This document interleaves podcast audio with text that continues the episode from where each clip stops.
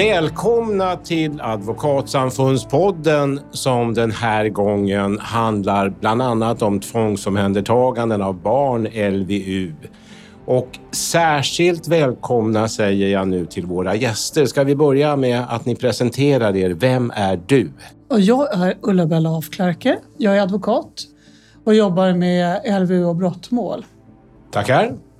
Jag heter Pernilla Leviner. Jag är professor i offentlig rätt på Stockholms universitet och sysslar med socialrätt och barnrätt och mycket frågor om LVU. Tack.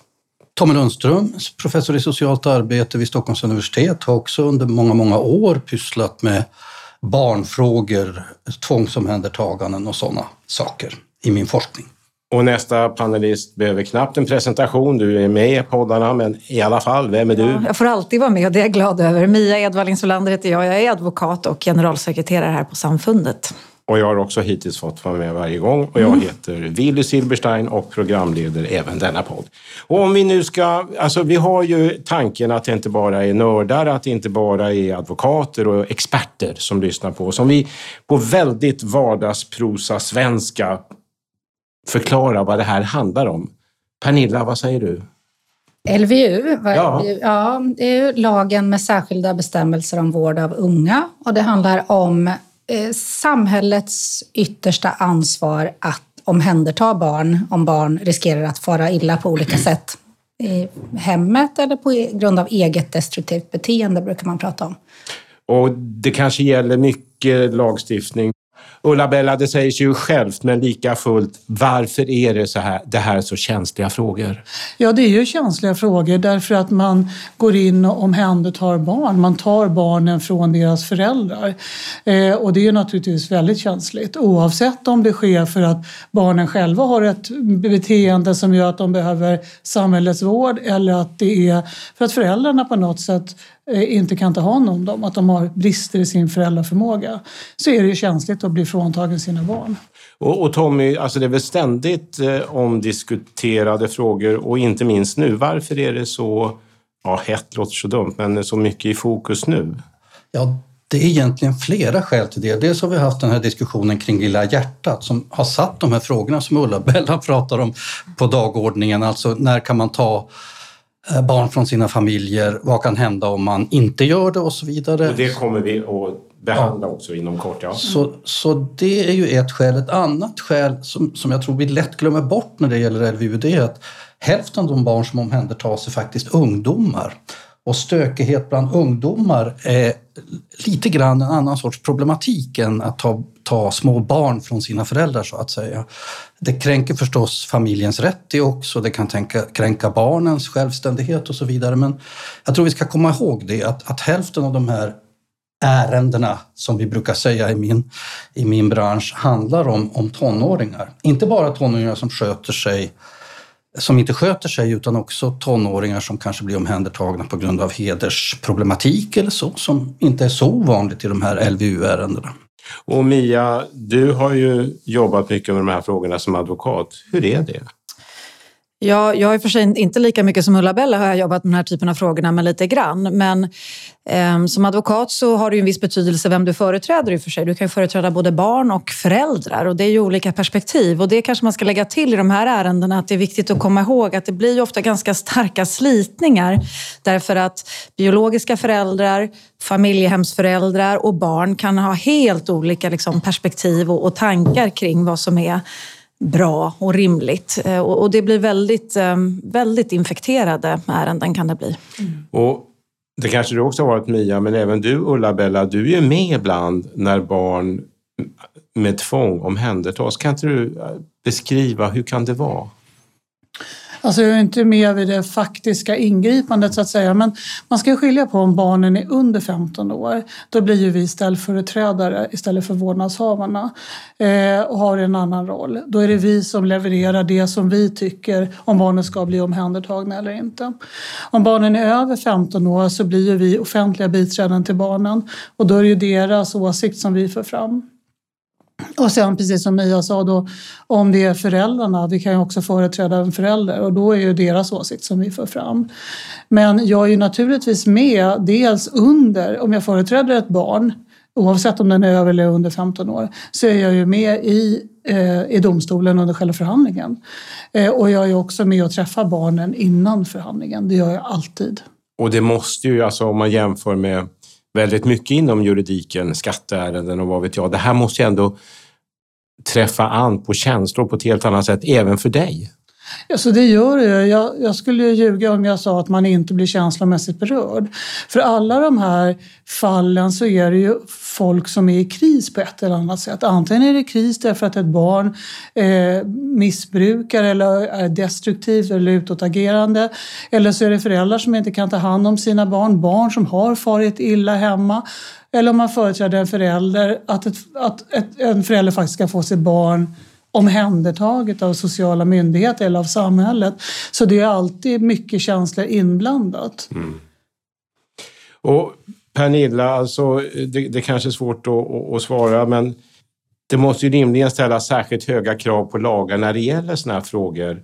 Generellt, tycker du att lagarna är tillräckligt användbara för att ändå så lindrigt som möjligt ska gå att genomföra tvångsomhändertaganden och så vidare? Funkar det? Funkar juridiken kontra verkligheten? Det är kanske är en konstig fråga. Men... Ja. Um, det är svårt att svara på om det funkar, men man kan väl konstatera så här att det här är en lagstiftning som å ena sidan är en skyddslagstiftning och å andra sidan är en slags undantagslag i den meningen att det är ett undantag från frivillighet och det är alltså en inskränkning av rättigheter. Men det är samtidigt en lag som har att förverkliga rättigheter, nämligen barns rätt till skydd. Och det är ju både på lagstiftningsnivå och på tillämparnivå så är det ju en avvägning hur man ska balansera de här olika rättigheterna. Um, och det är ju väldigt komplicerat, både liksom i teorin i lagen och i den faktiska tillämpningen.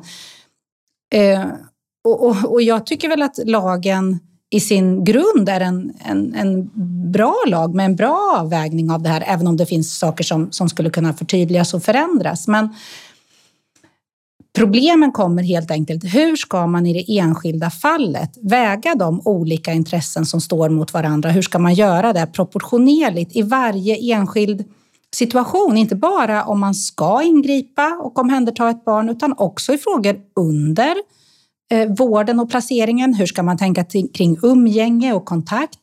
Och sen också frågor om när kan barn återvända hem? Hela tiden är det den här balanseringen. Och det måste ju ändå vara väldigt svårt att skriva en lag som då ska vara generell för så många olika situationer där det ska vara så lite eh, problem som möjligt. Mia, vad säger du? Ja, så är det. Men jag tänker just det som Pernilla är inne på, att det här handlar ju så väldigt mycket också om praktisk tillämpning. Alltså hur mm. tillämpas lagen i de individuella fallen? Det är ju verkligen det som ändå blir resultatet och som vi ser på olika håll. Och där den praktiska tillämpningen kan man ju också se eh, på ur så många olika perspektiv. Det är väl det som det här är speciellt. Man kan se det ur barnets perspektiv, man kan också se det ur familjehemsföräldrarnas perspektiv och de biologiska föräldrarna som blir berövade ett barn. Så de här olika perspektiven gör också att det ibland ibland också är svårt att komma fram till slutsatser också. Vad, är det här bra tillämpning eller inte? För det, det ska fungera familjehemmet, socialnämnden ska fungera bra och så. Det har säkert Tommy tankar ja, kring också. visar att du ville komma in här Tommy. Ja, alltså jag tror att man kan säga att fungerar de här lagarna, är lagarna bra? Alltså en sak om man tittar sig omkring i världen så finns det ju sådana här lagar i princip i de allra flesta länder. Och jag, jag tror inte man kan de problem som finns har inte i första hand med lagarna, ja det finns en del problem med lagarna, kan vi komma in på senare också, men, men eh, det är inte i första hand lagarna utan hur det här tillämpas av socialnämnder, hur det tillämpas av advokater och biträden. Och som sagt, som Pernilla säger, vad som händer efter ett omhändertagande är väldigt, väldigt viktigt i det här sammanhanget. Eh, omhändertagandet är ju ett beslut eller det kan vara flera beslut i och för sig, men som sker i förvaltningsrätter då i första hand. Men, men tillämpningen efteråt, vad man, hur mycket kontakt man har med barnen, hur mycket kontakt man har med familjehem och så vidare, är väldigt viktiga frågor. Och, och sen kan man ju också tänka att en särskild problematik med den här lagen om man jämför med andra lagar är ju att i den här lagstiftningen bygger ju på att man ska kunna se framåt vad som ska hända framöver. Alltså man ska göra en riskbedömning framåt. För det mesta när vi dömer folk till fängelse och sånt där så gör vi för de handlingar som de redan har gjort. Här ska, ligger det på socialtjänsten att tänka framåt. Vilka risker är det att barnet ska misshandlas? Vilka risker är det att den kriminella ungdomen ska fortsätta vara kriminell och så vidare. Och återigen, det blir en väldigt generell fråga, men tycker du att lagen fungerar så bra som vi kan förvänta oss, att man, kan göra, att man gör rätt riskbedömningar oftast och så vidare? Är lagen tillräckligt stöd?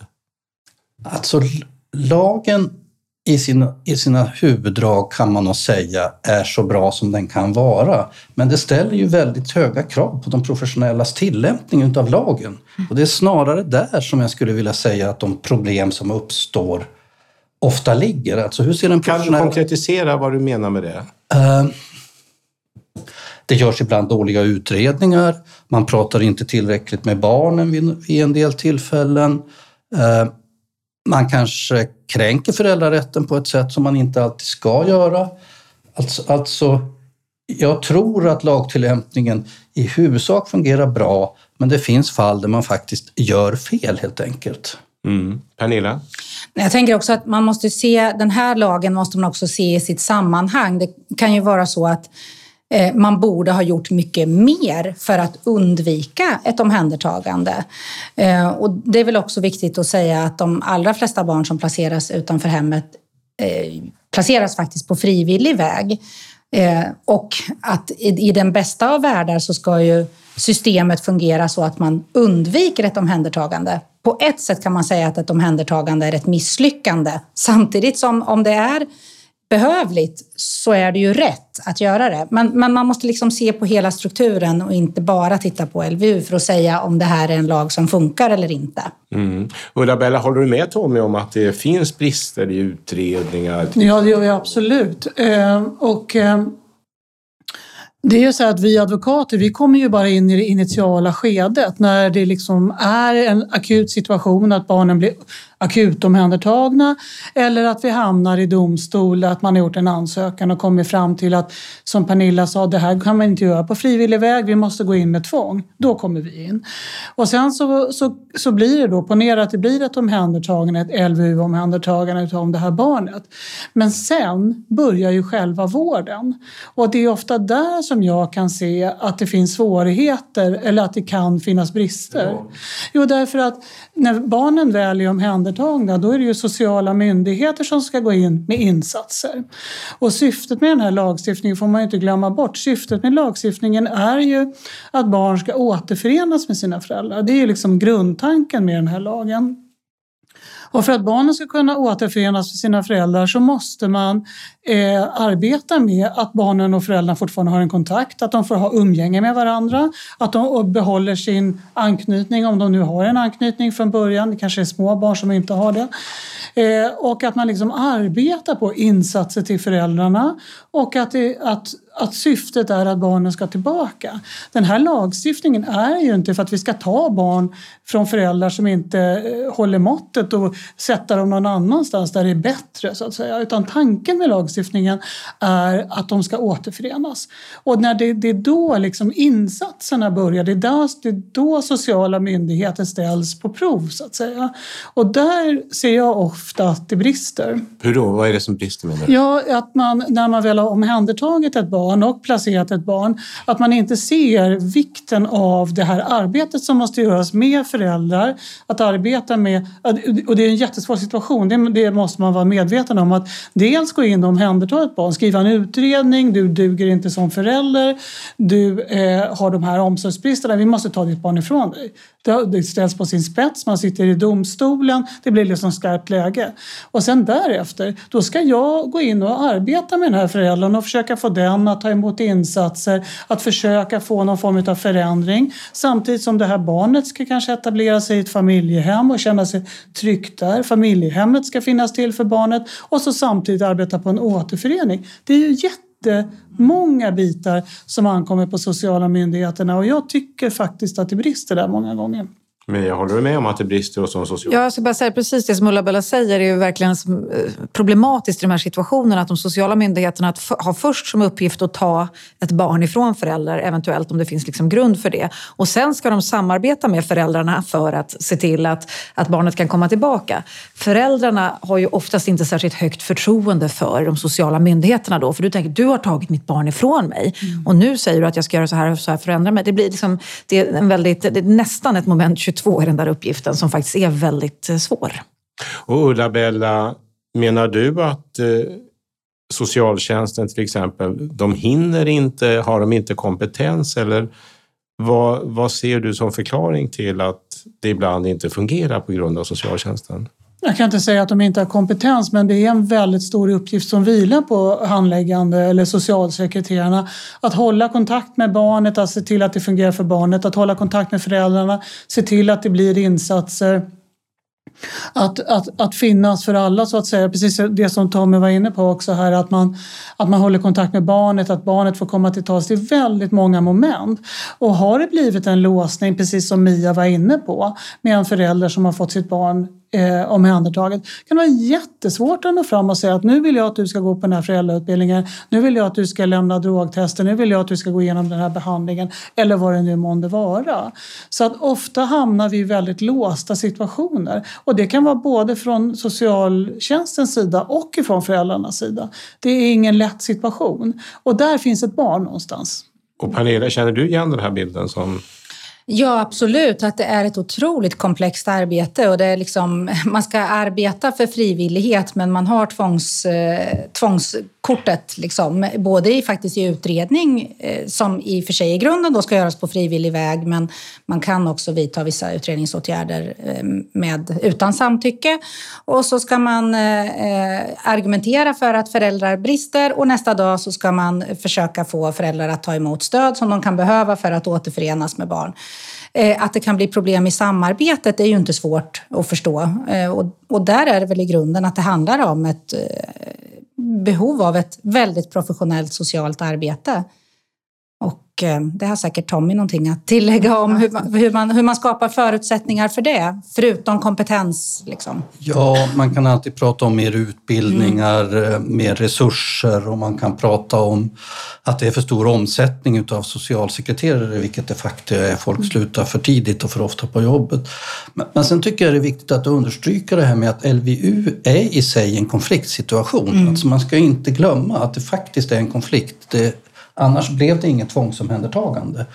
Och därför tycker jag det är väldigt viktigt att trycka på det faktum att de här, som Pernilla gjorde tidigare, de här frivilliga åtgärderna innan, att man ska undvika tvångsomhändertagande, att man ska jobba med saker innan den här konflikten har trappats upp till den grad att det blir ett, eh, en LVU-utredning och en förhandling i rätten. Och en förhandling i rätten är ju en konflikt, det är de facto en konflikt. Och det, då, har, då, då har det gått ganska långt. Och, och förutsättningarna att arbeta innan eh, borde säkert bli bättre. Och bara en fråga som att de som arbetar inom socialtjänsten ändå ska vara eh, neutrala och, och mera gå på fakta. Det måste ju bli rätt mycket subjektiva värderingar i deras arbete också, eller hur Tommy? Man får ju hoppas att det inte är allt för mycket Nej, subjektiva men, värderingar. Men i praktiken, funkar det tror du? Alltså i praktiken så funkar det väl för det mesta. Men i de här konfliktsituationerna är det nog svårt att hålla huvudet kallt i de här situationerna och att tänka efter hur ska jag upprätthålla den här relationen som Ulla-Bella var inne och pratade om efter mm. det här tvångsomhändertagandet.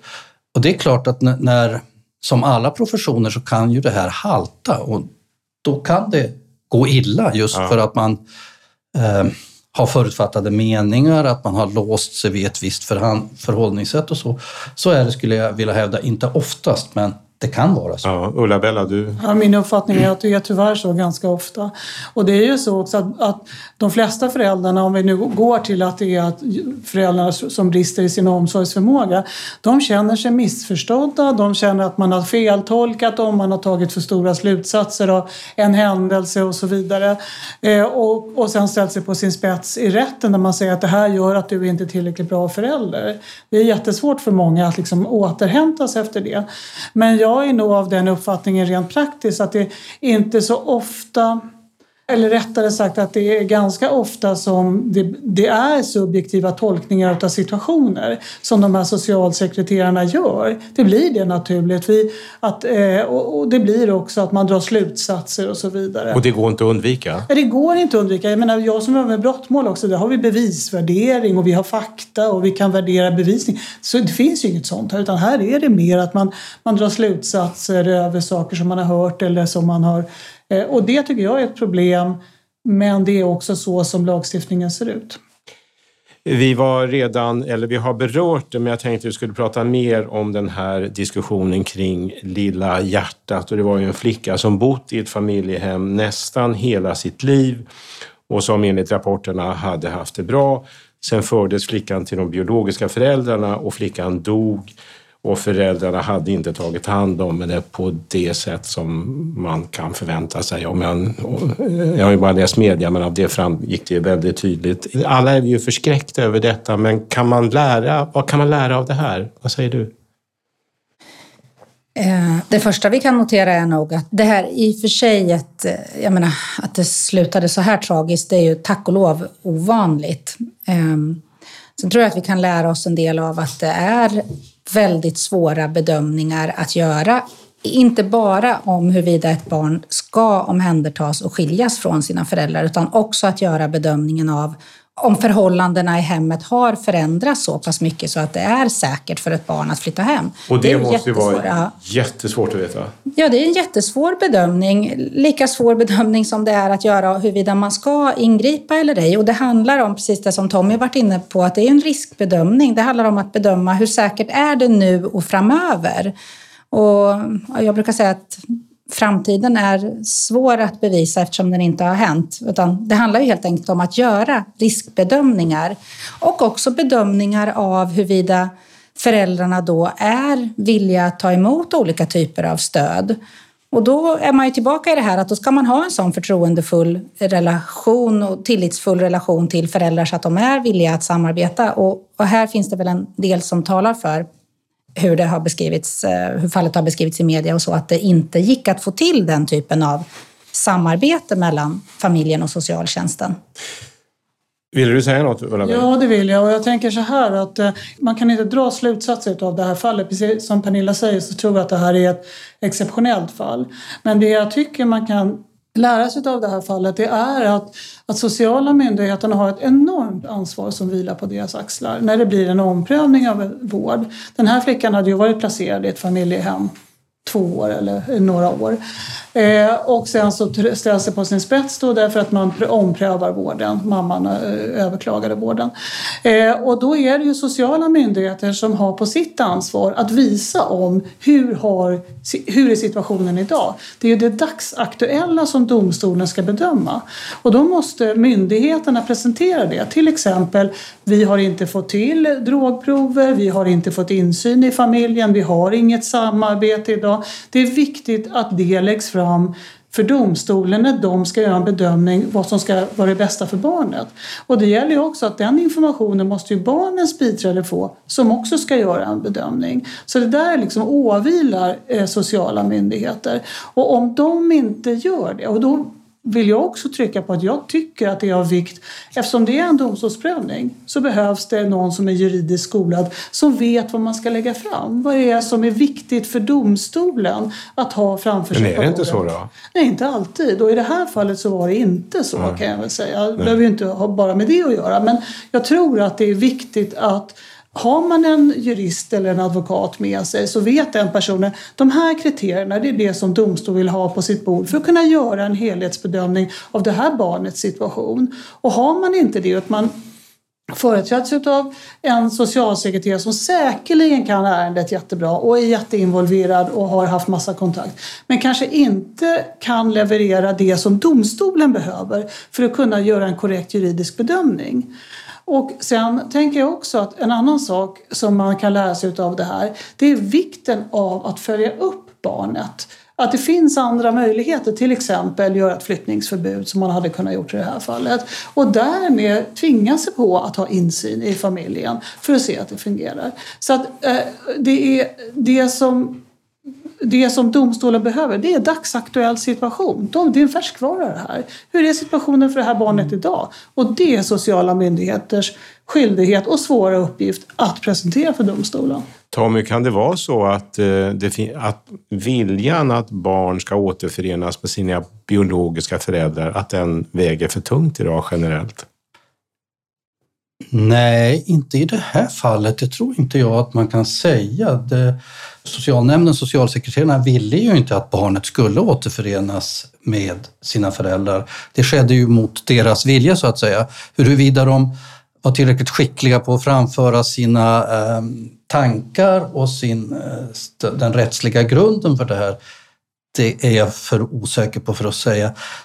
Jag tror också man kan säga att, att barnets ombud har ju en väldigt viktig roll att fylla i det här fallet. I det här fallet så, om jag kommer ihåg det rätt, så var barnets eh, ombud för att barnet skulle återförenas med sina föräldrar. Och, och jag, alltså jag, jag, tycker också att man ska diskutera biträdenas roll i sådana här fall och då vet jag inte heller tillräckligt. Hade det här, den här, det här biträdet träffat barnet? Hade biträdet pratat med familjehemsföräldrarna och så vidare?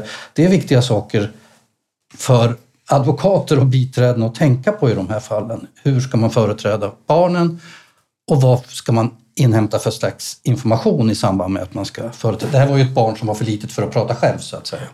Pernilla? Nej, men jag tänkte på en sak utifrån det här, precis som Tommy säger, att i det här specifika fallet så var det ju faktiskt så att socialnämnden tyckte att barnet skulle vara kvar. Men möjligen, som du är inne på Ulla-Bella, inte presenterade ett tillräckligt eh, underlag för domstolen att fatta det beslutet. Nu, nu ska vi också komma ihåg att säga, det är lätt för oss att säga att beslutet var felaktigt eftersom vi vet hur det gick.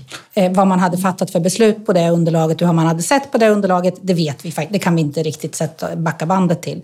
Men domstolen har ju där, och biträden har ju en jätteviktig roll att påpeka, är beslutsunderlaget fullgott för att kunna göra den svåra bedömning som man har att göra? Och där, jag återknyter lite till det som du pratade om Ulla-Bella innan, att eh, jag menar, i de här ärendena, det är svåra bedömningar att göra, absolut, och det handlar om framtiden och så vidare. Men kraven är ju på socialtjänsten och domstolar, det är ju trots allt legalitetskraven, saklighetskraven. Eh, och, och det, det, ska vara fullgoda beslutsunderlag. Annars får domstolen ta på sig ansvaret och faktiskt begära kompletterande eh, utredning. Mm. Vill du säga något Ulla? Ja, men jag tänker så här att, att det är det man inte får glömma det är att när man väl har fått ett barn omhändertaget kan inte sociala myndigheterna sitta still i båten utan man måste hela tiden följa upp. Och blir det en omprövning så måste man ha aktuella uppgifter på bordet. Eh, och eh, jag tänker också, jag måste bemöta det som du sa Tommy, för barnets biträde. Och barnets biträde har en jätteviktig roll. Och nu har vi också skärpt upp det med lagstiftningen, att, vi har, att det finns ett lämplighetskrav. Men Barnens biträde kan inte göra annat än att träffa det här barnet och det vet jag att den här, eh, i just det här specifika fallet hade gjort. Men barnets biträde måste också vila på det underlaget som kommer från sociala myndigheter. För det är en myndighetsutövning och de har ju andra liksom, eh, möjligheter att ta fram det här. Eh, exempel, och det kan ju vara så här, ja, men de har inte velat lämna drogprover eller mamma eller pappa har inte gått på behandling eller så vidare. Ja men då är ju det också ett underlag att ge in så att säga. Men vad jag menar är det att sociala myndigheter kan inte sitta, komma till domstolen, sitta still i båten, barnet är placerat, barnet har det bra där det är och sen tro att man kan liksom vila i det. Utan det, det måste presenteras ett underlag som gör så man kan bedöma aktuell situation. Och det är samma underlag som barnet barnets biträde måste vila på. Och han, han, eller hon kan inte göra mycket annat än att ta del av det skriftliga materialet, besöka barnet och sen bilda sig en egen uppfattning. Och jag vill säga, jag har jobbat länge, det är en enormt svår uppgift. Det är någonting som kan hålla mig vaken om nätterna. Vad är det bästa för det här barnet? Och det är klart som Pernilla säger med facit i hand, det är ingen som hade önskat det här. Men jag tycker att man gör fel om man går tillbaka och säger att det var ett, ett eh, barnets biträde gjorde ett felaktigt beslut så att säga. Det, det, det, det var, med det underlaget som fanns så kanske det var det riktiga beslutet. Jag vet inte det. Ja. Nej, alltså det är väl lite förenklat att säga att det var dens fel eller det var dens fel eller dens fel heller tror jag. Utan här, här måste man nog göra en sammantagen bild också. Men man får ju komma ihåg att det blir ju svårare när barnen är väldigt små också i de här fallen. För det är ju väldigt svårare för barnets biträde också att bedöma en tvåårings liksom bästa som inte kan prata för sig själv än det typiskt sett kan vara att prata med ett äldre barn. Så det har ju också en betydelse hur gammalt barnet är. Men sen tänker jag att det här fallet aktualiserar så mycket den här eh, balansgången mellan liksom återförening eller liksom stabilitet och kontinuitet i samhällsvården. Det är liksom den avvägningen som man ska göra. Är det bäst för barnet att återförenas? Och LVU, som vi var inne på förut, den lagstiftningen går ju ut på på något sätt att man ska verka för ett åter, en återförening. LVU ska ju inte vara för all framtid. Barnet ska inte alltid vara tvångsomhändertaget utan barnet ska ju tillbaka. Det är ju det som är syftet. Men så får man väga det mot vad är liksom kontinuitet och stabilitet för barnet. Borde man då fästa något mindre vikt vid tanken att barnen som huvudregel ska återförenas med sina biologiska föräldrar? Ja, det är väl precis den frågan som det här liksom lilla hjärtat har aktualiserats och som bland politiker och i debatt och diskussion har blivit en frågeställning. Har vi för mycket fokus på återförening? Vilket är ju sedan lagen infördes på 90-talet har väl liksom varit ändå främsta fokus. Återförening med de biologiska föräldrarna. Och det är väl det, det är därför tror jag som all den här nya lagstiftningen och liksom nya initiativ har kommit för att fundera över det. Eh, så bör vi lägga mer tonvikt vid stabilitet och kontinuitet för barnen i ett annat sammanhang. Är det alltid bäst för barnet att återförenas med det biologiska? Törs du ha någon åsikt om det, Mia? Alltså det är så oerhört svåra frågor. Det. Och det är så här, jag, jag, tycker alltid på något sätt att man kommer ju liksom, det kokar ju ner till att det måste alltid göras en bedömning i det individuella fallet som är rätt i just det individuella fallet. Och då behövs ju rätta verktygen eh, för det, både lagstiftningsmässigt och att de som arbetar i ärendena, domstolen som ska besluta, socialnämnden, liksom, biträdena, alla behöver göra det absolut yttersta och bästa i det individuella fallet för att det ska bli rätt där. Men generalisera måste jag säga, alltså det är svårt faktiskt. Mm. Och Tommy, det är väl en självklarhet, men det finns ju ingen lagstiftning i världen som kan förhindra att sådana här situationer tyvärr kan uppstå. Nej, det gör det ju naturligtvis inte. Ja, men samtidigt så finns det ju en påtaglig trend bland politiker och eh, i riksdagen och i regeringen att, att förskjuta det här en del så att åter återförening blir mindre aktuellt och att barnet blir klar i familjehemmet får större aktualitet. Så, så ser ju diskussionerna ut idag. Och det handlar både om saker i LVU-lagstiftningen och saker när det gäller vårdnadsöverflyttningar, det vill säga att med tvång flytta över vårdnaden från de biologiska föräldrarna till familjehemmet. Och de, de förskjutningar ser vi ju och där har hänt en del under senare år. Eh, Lilla hjärtat eh, är ett skäl till att det aktualiserades men det finns också andra skäl, en allmän diskussion om de här sakerna. Så att, så att här finns en förskjutning, en påtaglig förskjutning. Kanske en av de viktigare förskjutningar som har skett när det gäller LVU-lagstiftning ja. på senare år. Mia? Jag skulle bara lägga till där, man ska inte glömma bort den här rätten till familjeliv och privatliv som vi har också som liksom grundläggande mänskliga rättigheter. Och då pratar vi både om de biologiska föräldrarnas rätt till privatliv och familjeliv och inte bli berövad barn. Men barnens rätt till privat och familjeliv är ju inte alltid heller per automatik förknippat med de biologiska föräldrarna utan att liksom rätt till familjeliv kan ibland också vara barnets rätt till familjeliv med familjehemsföräldrar eventuellt där man har liksom sin kontinuitet. Det är också som viktiga frågor, så alltså stora frågor som är svåra. Eh, alltså vi har, jag har skrivit massa frågor som vi inte hinner ta upp. Vi, kan, vi ska inte fortsätta så länge till, men jag tänkte ändå... Tommy var inne på att det redan nu sker en förskjutning både i riksdag och regering om ni satt i riksdag eller regering och skulle föreslå förändringar för att öka skyddet för utsatta barn, vad, vad skulle... Jag förstår att det är en svår fråga det också. Det är inte här för att ställa lätta frågor. Ulla-Bella, har du någon tanke kring det?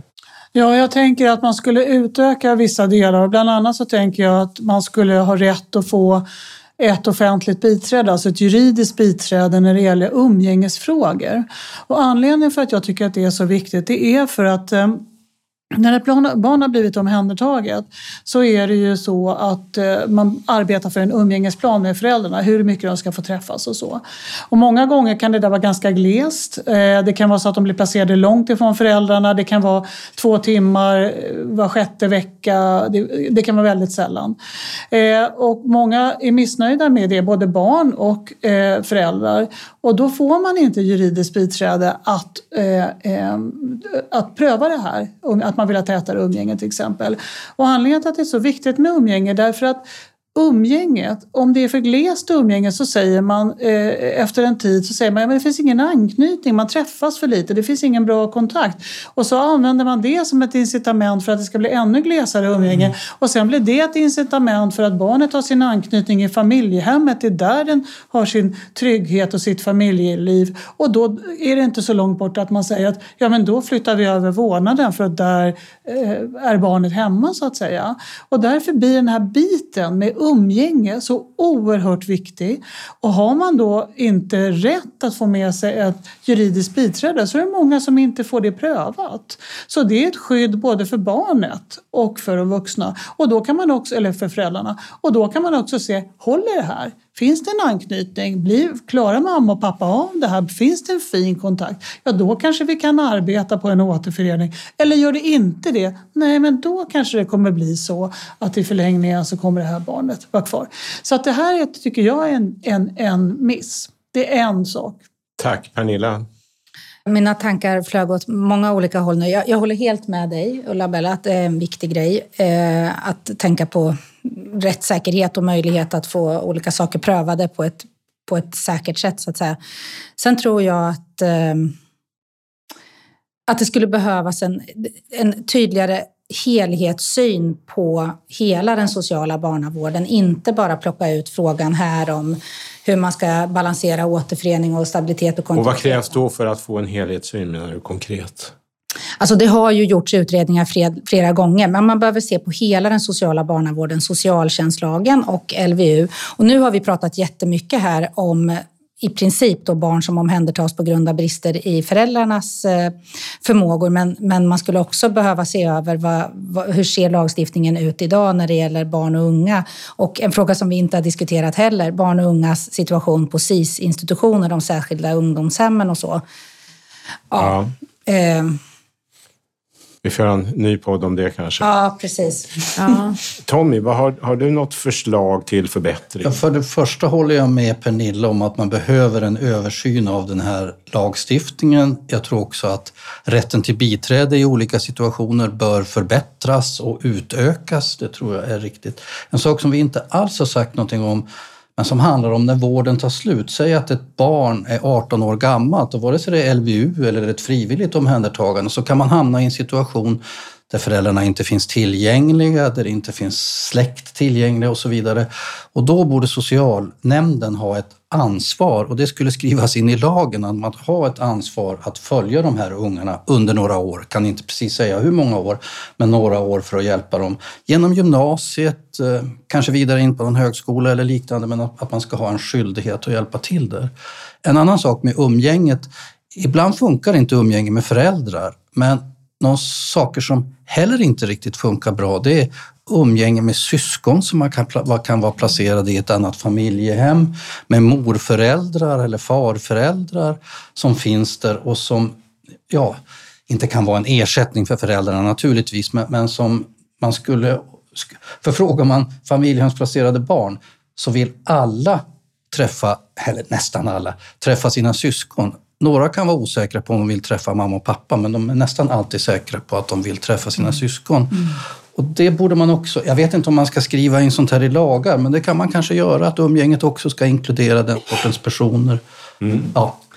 Nej, jag håller med. Jag tänker att det mesta egentligen har, har sagts. Men, men ska man liksom generalisera kring eller liksom övergripande så handlar det ju om barnets hela tiden perspektiv. Det är ju barnets bästa och barnets perspektiv, vad som är bäst för individuella barnet som man vill åt. Så att alla förändringar på något sätt som förstärker barnet ändå. Det är viktigt att komma ihåg att barn har ett underläge om man jämför de vuxna och de biologiska föräldrarna och familjehemsföräldrarna som sliter och drar.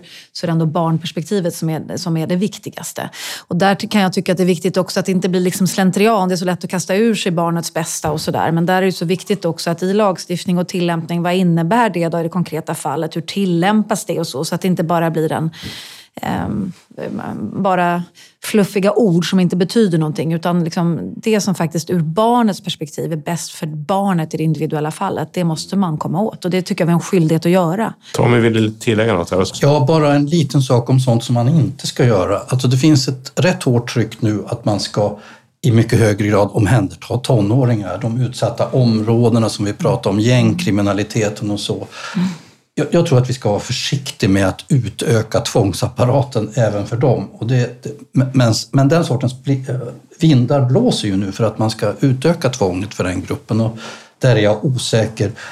Man vet att effekterna av sånt här för, de, för, de, för barnen inte, inte är bra. Att komma in på SIS-institutioner som, som Pernilla pratade om är inte bra och så vidare. Så att jag tror att man ska vara försiktig när det gäller att utöka tvångsmöjligheterna i lagstiftningen. Du vill ha upp Pernilla? Eh, ja, för att hänga på det eh, först kanske. Men eh, jag känner mig också jätteskeptisk till att utöka tvångsmöjligheterna, insyns och kontrollmöjligheterna. Det finns ju ett enormt hårt tryck på att socialtjänsten ska lösa alla handa sociala problem. Så det, det, tycker jag verkligen att man måste fundera på. Vad blir konsekvenserna för tillit och möjlighet att arbeta förebyggande? Så där måste ju fokus ligga på att faktiskt arbeta förebyggande.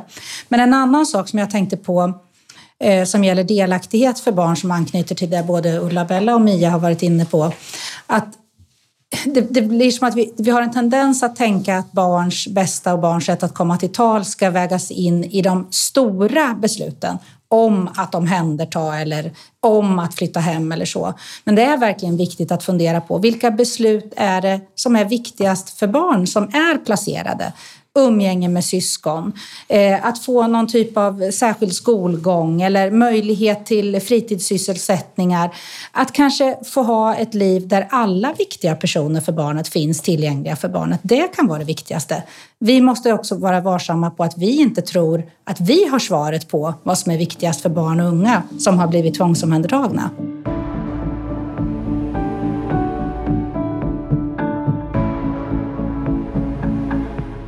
Hörrni, en fråga som har varit aktuell på senare tid har ju varit desinformationskampanjer mot socialtjänsten just i Sverige. Man har till exempel sagt att det är muslimska hem som utsätts mer för omhändertagande av barn. Varför uppstår sådana här kampanjer? Tror jag? Vi kan ju bara gissa, men vad säger du, Ulla-Bella? Ja, det är jättesvårt att säga. Det är väldigt olyckligt också. Men jag tänker när jag har läst om det här och hört om det så tänker jag att det kanske är grunden. Eh, vi har ju en skyddslagstiftning för barn i Sverige som är ganska långtgående där man bland annat då anser att det är omsorgsbrister när man då eh, till exempel eh, uppfostrar barnen med aga. Eh, sen kan det finnas i vissa kulturer där det är lite mer vanligt förekommande. Det är en del utav uppfostran.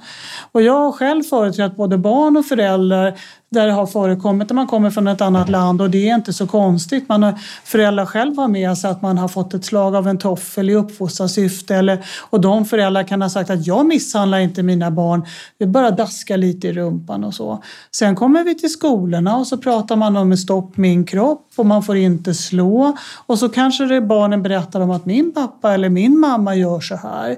Så blir det en anmälan och sen rullar bollen igång. Och för många föräldrar som eh, har en annan kultur eller kommer från en annan bakgrund har väldigt svårt att förstå att det här skulle vara skäl för ett omhändertagande. Och det blir liksom en kulturkrock där. Och sen har det här liksom byggts på och så har det spridits. Och, så. Och det som är synd i det här det är att de här eh, fallen som vi har pratat om här, det är ju offentliga handlingar. Det går in att gå in och läsa de här domarna och se vad som är grunden för ett omhändertagande. Eh, ofta står det ganska klart där att att man anser att det är liksom, grunderna är uppfyllda. Det är därför barn har blivit omhändertagna. Pernilla, är det allvarligt att sån här eh, ja, mytbildning får man väl ändå säga, slå fast att det är, att det finns eh, runt socialtjänsten i Sverige? Ja, det är jätteallvarligt. Ironiskt nog kan man säga att menar, ett skäl till att en sån här desinformationskampanjer har uppstått kan ju vara då att det också finns en kulturkrock i att huruvida man har tillit till samhällets myndigheter eller ej. Och när den här typen av eh, desinformationskampanjer sprids så riskerar ju det att ytterligare försämra tilliten.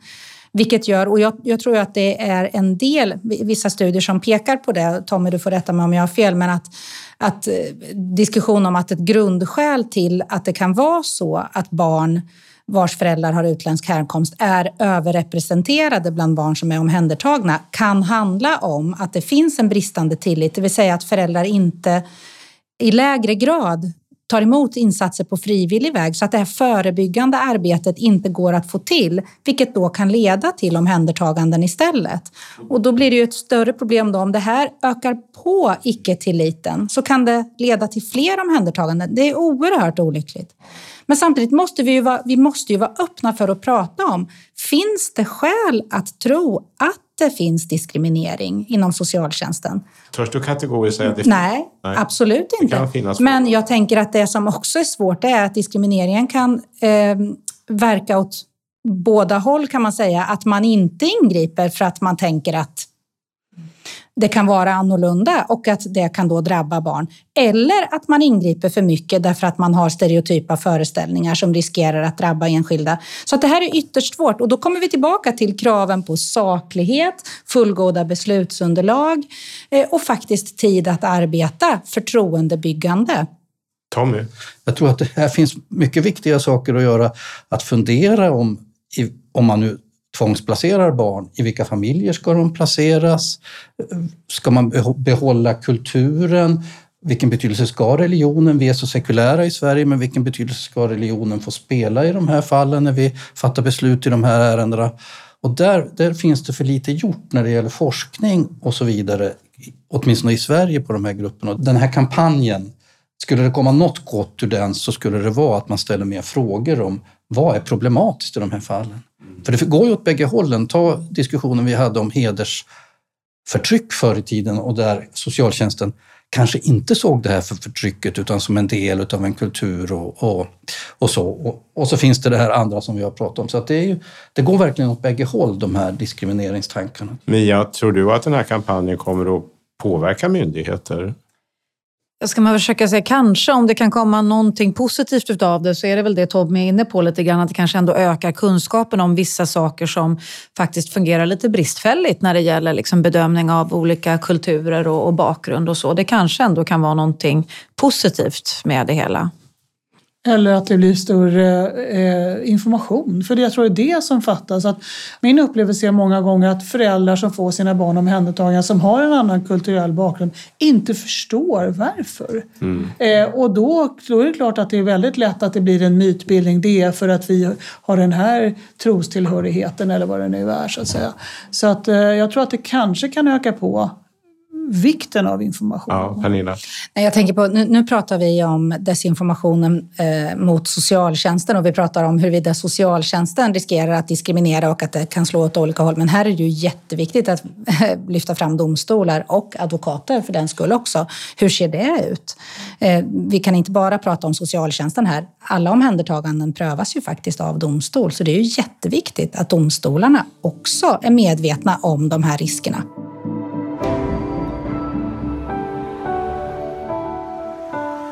Och där säger jag tack till er som har deltagit i detta viktiga samtal. Pernilla Leviner, Tommy Lundström, Ulla-Bella af Klerker och självklart Mia Edvard Insulander. Och till er som lyssnar, tack att ni lyssnar. Prenumerera gärna på våra poddar så ni inte riskerar att missa någon podd. Tack för idag.